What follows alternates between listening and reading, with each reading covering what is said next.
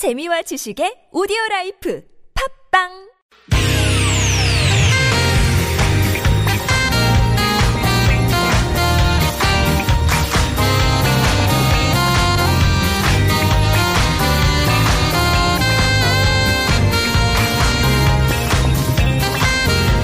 이유가 뭐지? 도대체 뭐 때문에? 세상만사 궁금한 이야기들을 꼼꼼하게 살펴봅니다. 최진봉의 왜?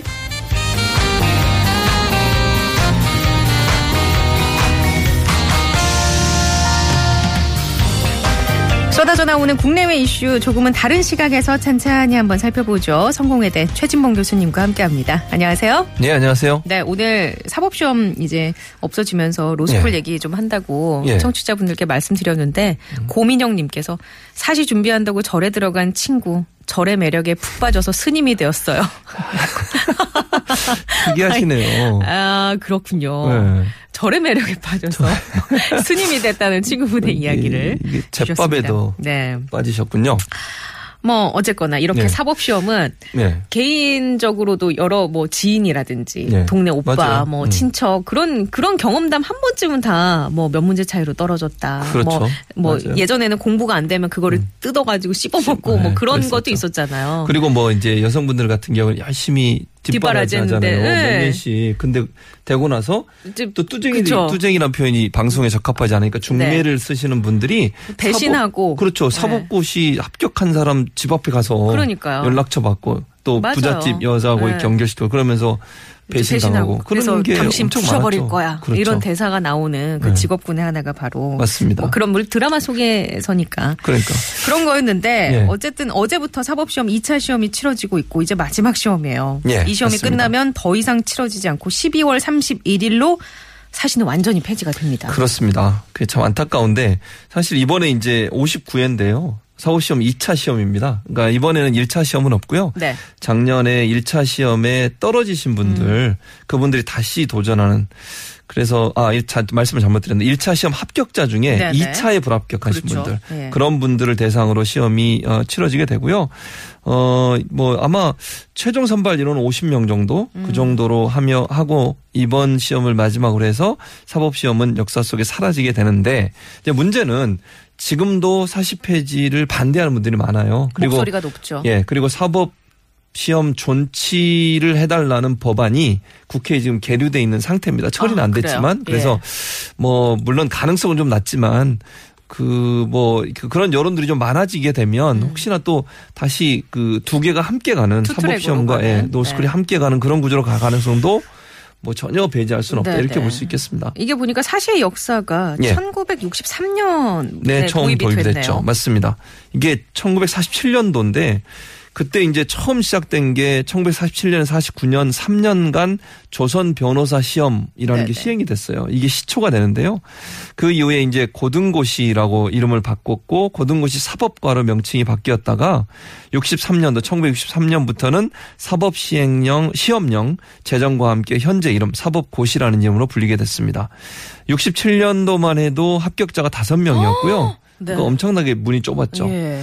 그러다가 70년 어, 합격 정원제가 도입된 이후에 매년 60에서 80명 정도 합격자가 늘어났고 80년도에는 80년대에는 30명까지 늘어났습니다. 300명. 300명, 예, 예. 300명까지.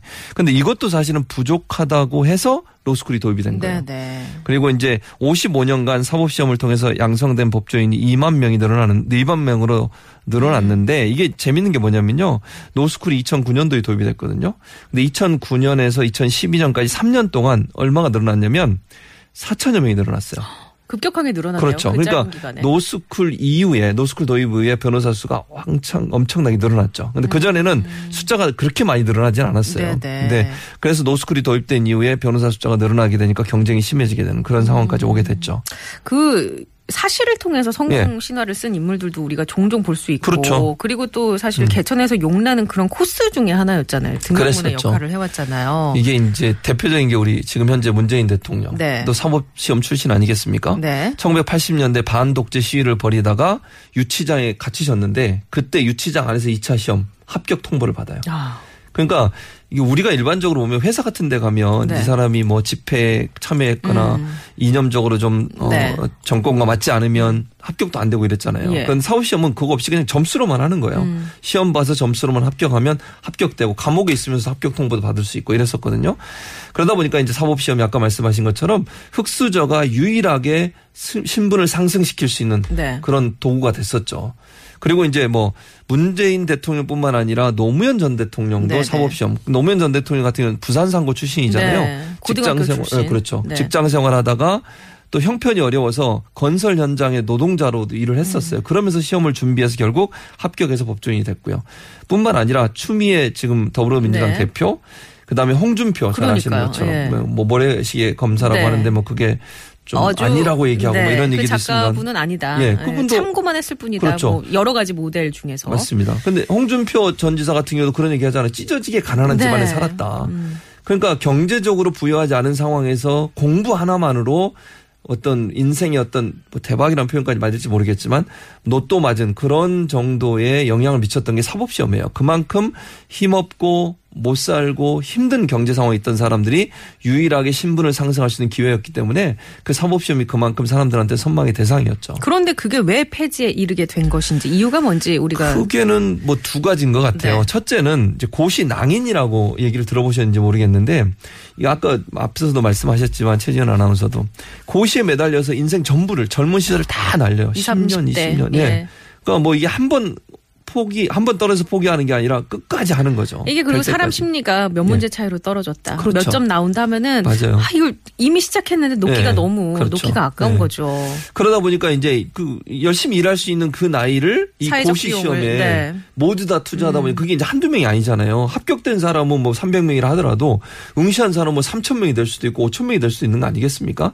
그러다 보니까 이제 젊은이들의 인력이 낭비된다는 그런 요소도 있고 고시 낭인을 통해서 사회가 정말 그런 불합리한 어떤 요소로 가고 있다는 점 그게 첫 번째 이유였고요.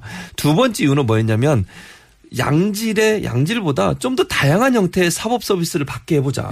왜냐하면 법률 서비스 그렇죠. 법률 서비스의 영역이니까. 변호사 수가 사법 시험 때는 그렇게 많지 않았어요. 300명까지 늘어났어도 우리 인구로 보면 그, 그만한 서비스를 아주 저렴한 가격에 또 다양한 형태의 서비스를 받을 수 있는 기회가 별로 없었단 말이에요. 네. 그러니까 로스쿨을 통해서 인력을 변호사를 많이 양산하다 보니까 그렇게 되면 결국은 어, 변호사가 많아지게 되고 그러면 국민들은 조금 더 저렴한 가격으로 법률 서비스를 받을 수 있는 기회가 될 수 있다. 이게 로스쿨을 만든 두 가지 큰 이유 중에 하나였어요. 네. 그래서 이제 2009년에 이게 예. 과정이 노무현 전 대통령 시절에 추진이 그랬었죠? 돼서 예, 맞습니다. 그때 이제 정해진 거 아닌가요? 그렇죠. 네. 그래서 2009년에 본격 도입이 됐고요. 그 전에도 시도를 했었는데 시행은 못 했었어요. 음. 근데 노무현 정부 들어서 본격적으로 로스쿨 제도가 도입이 됐었고 처음에 도입할 때는 사법 시험과 함께 2017년까지 운영하기로 해서 네네. 지금까지 오게 된 거고요.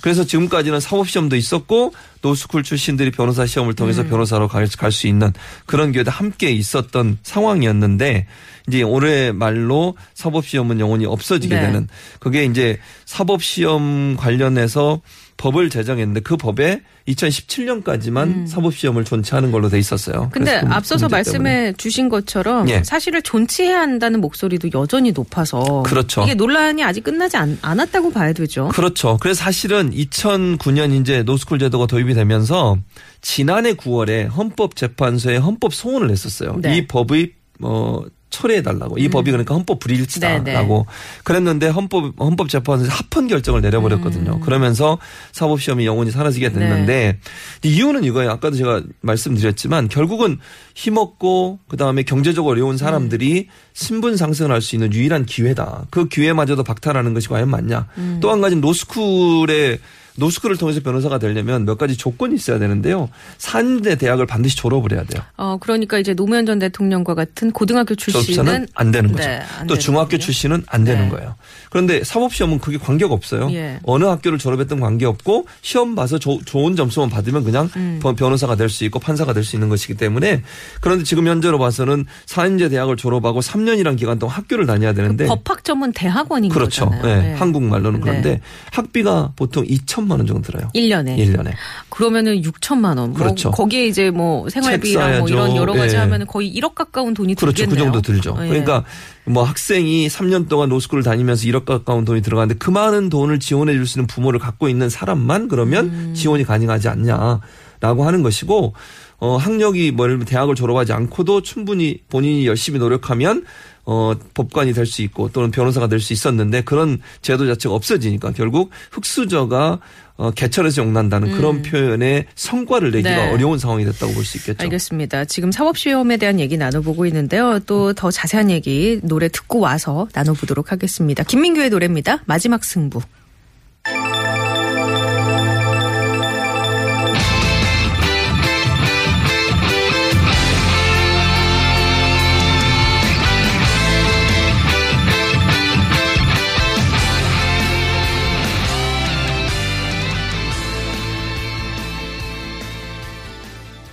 네, 노래 듣고 왔고요. 마지막 승부. 그러니까요. 뭔가 그 제목이 주는 느낌이 되게 비장하네요, 오늘따라. 네. 오늘이 마지막 사법시험 승부라 이거 아니겠습니까?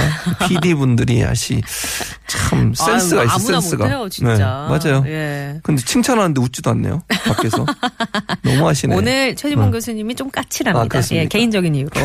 목요일 특별 손님은 누구신가 이런 문자 보내시면 성공회대 최진봉 예. 교수님입니다. 예. 아직도 모르고 계셨군요. 네, 1년 넘게 같이 방송했습니다. 그렇습니다. 시간은 늘려달라고 계속 요구 하시지만 시간이 늘지는. 늘진 않고 있습니다. 예. 예. 이런 얘기 할 시간은 빨리 우리 아, 얘기를 해야 돼요. 알겠습니다. 예, 그러시죠. 예. 어찌됐든 이제는 로스쿨 제도로 법조인이 탄생을 하게 돼요. 예, 그렇죠. 그러면 예. 아까 전에 뭐 학비가 비싸다 이런 예. 얘기 해 주셨는데 지적되고 있는 로스쿨의 문제점 고졸 출신은 뭐 응시할 수 없다 예. 이런 거 말고 또 뭐 없을까요? 뭐 이런 건 있어요. 또 이게 이게 투명하지가 않아요. 예를 들면 어 입시 그러니까 노스쿨에 입학하려고 하는 사람들이 돈도 많이 들어가지만 그 입학 선정 과정에 지난번에 논란이 됐던 게 뭐였냐면 본인의 부모님이나 그러니까 또는 할아버지나 할머니나 이런 분들 중에 법관이나 판사가 있었으면 기록하라고 돼 오, 있었잖아요. 맞아요. 논란이 안 되는. 거죠. 네. 아니 오늘 아까 아침 아까 처음에 시작할 때 읽으셨죠. 블라인드 음, 뭐 네. 어, 취업이었나요? 예, 뭐였나요? 공공 부문에서 이제 블라인드 그렇죠. 채용하겠다. 블라인드 채용하겠다. 정부도 이러고 있는데 이런 식으로 자기 아버지가 뭐 법조인이고 이런 거 음. 써가지고 그거 보고 뽑게 되는 이런 구조가 돼서 문제가 됐던 것처럼 이게 대물림이 되는 거예요. 음서제가 되고. 그러다 보니까 결국은 로스쿨이 결국은 돈 많은 사람들 또는 잘 나가는 사람들의 자녀들에게 또 다른 혜택을 주는 제도가 되, 는거 아니냐 하는 논란이 있었어요. 그 한 가지 더 저는 네. 우려스러운 거는 약간 이것에 이것이 일종의 특혜가 돼서 예. 어디 로스쿨을 진학했을 때 어디로의 취업이 보장된다든지 그렇죠. 일종의 스카웃을 먼저 맞아요. 선 스카우트를 해서 예. 어 그렇게 되면은 사실 우리가 원하는 궁극적으로 다양한 질 좋은 서비스를 받는 것에 그 목적에 부합하는가 그건 아니죠. 예, 그러니까 따져봐야 되는 거 아닌가. 그렇죠. 그러니까 대형 로펌이라고 하는 회사들이 한 뭐 10여 개 되는데 네. 그 대형 대형 로펌들이 이미 뭐 우리 우리 소위 얘기하는 서열에 나눠져 네, 있잖아요. 네. 대학의 좋은 대학이라고 네. 표현하는 수능 점수가 높아서 그 대학들 출신 로스쿨 학생들을 미리 빼가고 선점해가는 경우가 음. 많아요. 그러다 보니까 결국은 좋은 서비스를 받으려면 더 많은 돈을 지불해야 되는 네. 그런 부작용이 낳게 되는 거죠. 그리고 사실 법을 다룬다는 것은 개인의 양심이나 예. 여러 가지 그런 잣대가 굉장히 공정하고 그리고 사실 뭐 다양한 인간의 삶을 들여다볼 줄 아는 그런 해안이 또 필요하잖아요. 그렇죠. 맞아요. 그런데 이렇게 정해진 순서대로 스펙대로 어 비싼 학비를 들여가서 이렇게 했던 사람들이 과연 그런 잣대를 잘 적용할 수 있는가에 그렇죠. 그것도 대한 논란이 돼요. 네, 맞아요. 그러니까 사실 좀 있거든요. 사법시험 같은 경우에는 아까도 몇 분 소개해 드렸듯이 음. 여러 가지 경험을 하고 나중에 사법시험 오시는 분들도 많고 또는 뭐 고등학교 졸업하고 직장 생활 하다가 사법시험 봐서 오시는 분들 많고 그러다 음. 네. 보면 이 법이라고 하는 게 물론 법의 규정에 맞게 처벌을 해야 되고 또는 뭐 해야 되겠지만 그럼에도 불구하고 인간적인 네, 면도 네. 함께 표현이 돼야 되는 거잖아요. 예. 인간이 먼저지 법이 음. 먼저는 아니니까. 그런데 사실은 이제 그 우리가 얘기하는 로스쿨 같은 경우는 그야말로 일반적으로 대학 졸업하고 바로 로스쿨 진학해서 바로 변호사 음. 네. 나오는 거거든요. 그러니까 찍어내는 변호사, 법을 뭐 멀- 머리와 지식으로는 잘 아는 변호사를 만들어낼 수 있지만 가슴을 가지고서 피고인이나 아니면 어떤 불쌍한 상태에 놓인 음. 사람들. 네, 그런 그 감정적인 어떤 어 헤아림이랄까 이런 부분들에 대해서는 상당히 어려움을 겪을 가능성이 이런 있죠. 부분 우리가 그럼 어떻게 보완할 수 있을까요? 그래서 저는 이 그 로스쿨 출신들이 법조인이 되는 과정에 지금 현재는 이렇게 돼 있거든요. 타 사인제 대학을 졸업하고 3년 동안 로스쿨을 졸업하고 나서 변호사 시험에 어 합격하면 이제 변호사로 활동할 수 있도록 돼 있어요. 네. 그 전에 일정 부분 인성 교육이라든지 아니면 사회 시스템을 경험할, 경험할 수수 있는. 있는 기회를 가질 필요가 네. 있다. 그러니까 단순히 사법연수원뿐만 아니라 음.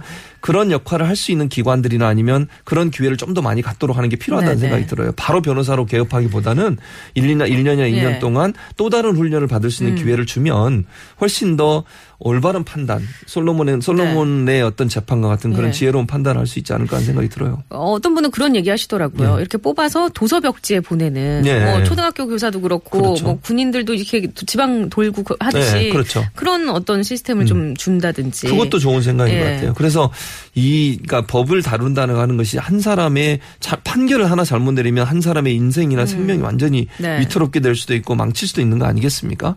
그래서 올바른 판단을 하기 위해서는 법 조항도 중요하지만 어떤 상황이나 형편과 이런 부분들을 함께 종합적으로 볼수 네. 음. 있는 눈도 필요한 거니까 인생의 경험을 할 수 있는 기회를 주는 것은 법관을 만들어내거나 네. 변호사를 만드는데 아주 중요한 역할을 한다고 보여집니다. 맞습니다. 그런 어떤 이제 어쨌든 시행이 됐으니까요. 네. 이런 부분 우리가 잘 보완을 해서 좀 이 취지에 부합하는 그런 인재들이 나오도록 해야 되겠죠. 예, 또 한 가지. 하나만 더 말씀드리면 네. 로스쿨이 25개 학교에만 허용이 됐어요. 아. 나머지 학교들은 아직도 법대가 있습니다. 네. 그 법대들을 졸업한 할 사람은 어떻게. 하냐는 거예요. 더 이상 이제 상업시험이 없어지면 다시 로스쿨을 또 가야 돼요. 네. 그런 문제도 함께 고민해 봐야 될 것 같습니다. 알겠습니다. 참 쉽지 않은 문제입니다. 예, 성공회대 최진봉 교수님과 함께 이야기 나눠봤습니다. 다음 주에 만나뵐게요. 예, 감사합니다. 네, 고맙습니다.